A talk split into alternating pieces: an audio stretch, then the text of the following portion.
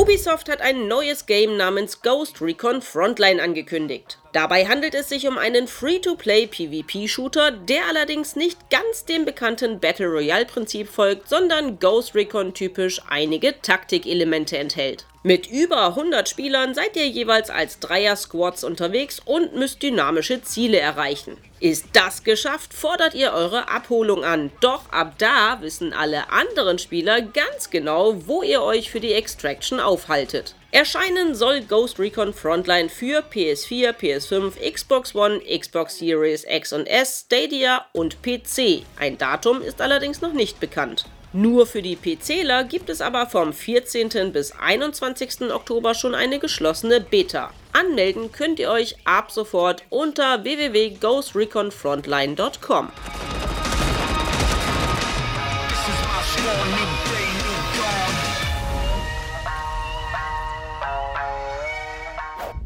Seit der Veröffentlichung von Super Smash Bros. Ultimate Ende 2018 wurden Jahr für Jahr unter großem Brimborium neue Charaktere eingeführt. Wer dem Prügelspiel nicht verfallen ist, hatte für den Hype um die einzelnen Figuren oft nur ein müdes Lächeln übrig. Doch damit ist jetzt Schluss. Denn am Dienstag wurde der ein für allemal letzte neue Kämpfer vorgestellt. Und das ist Sora, der Strubbelkopfheld aus Kingdom Hearts, der bekanntermaßen eine große Fanbase hat. Als Waffe bringt Sora natürlich sein Schlüsselschwert mit und außerdem noch die Hollow Bastion als Kingdom Hearts Stage sowie ein paar Kostüme. Wer keinen Fighters Pass für Super Smash Bros. Ultimate hat, zahlt für den DLC 6 Euro.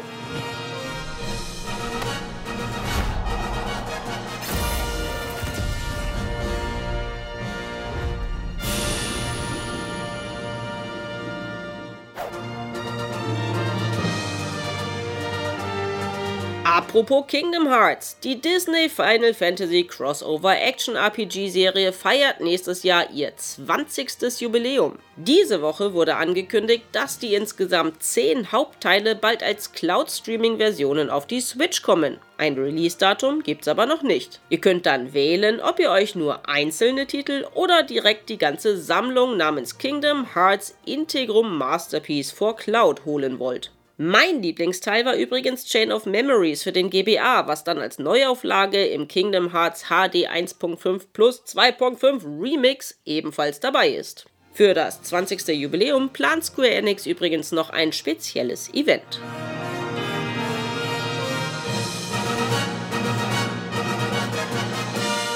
Das hier ist das Buch Charlie the Choo Choo von Stephen King. Das wiederum spielt eine Rolle in Stephen Kings größtem Werk, dem dunklen Turm. Den sollte man übrigens auf jeden Fall gelesen haben. Ich verspreche euch, es ist einfach fantastisch. Sind ja auch nur acht Romane plus zwei Graphic Novel Staffeln, also easy. Und bitte schaut nicht den Film. Naja, jedenfalls taucht in den Romanen auch das Buch Charlie the Choo Choo auf.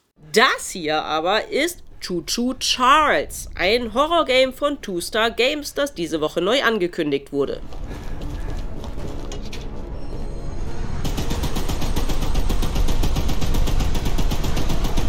Ihr befindet euch auf einer einsamen Insel, wo ihr mit einer alten Lok unterwegs seid und überleben müsst. Denn ein ultra fieser Gruselzug auf Spinnenbeinen macht Jagd auf euch. Zum Glück findet ihr in der Umgebung allerlei Loot, um eure Lok zu verbessern, sowie Waffen, um Charles zu bekämpfen.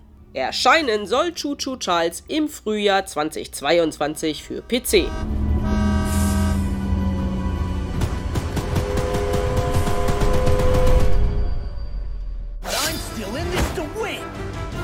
Tales of Arise ist erst seit Anfang September im Handel, doch nun veröffentlicht Bandai Namco auch schon den ersten DLC. Das neue Content-Paket ist seit Donnerstag erhältlich und bringt Kirito und Asuna aus Sword Art Online ins Spiel, sowie Kiritos Waffe und neue Outfits für die Hauptcharaktere Alphen, Shion und Law. Außerdem ist auch eine neue Mystik Arte dabei, also eine dieser mächtigen Spezialattacken.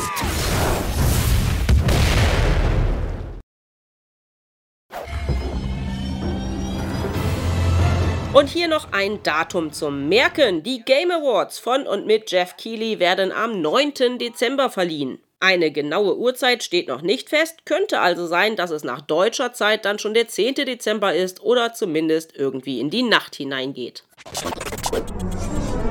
So, das waren die Vorzucker News als Podcast. Gibt es natürlich auch in Videoform und zwar auf unserem YouTube-Kanal. Der heißt natürlich auch Vorzucker. Da könnt ihr sowieso gerne mal vorbeischauen. Da erscheinen ja auch unter der Woche noch Videos. Also bis dahin, wir hören uns nächste Woche.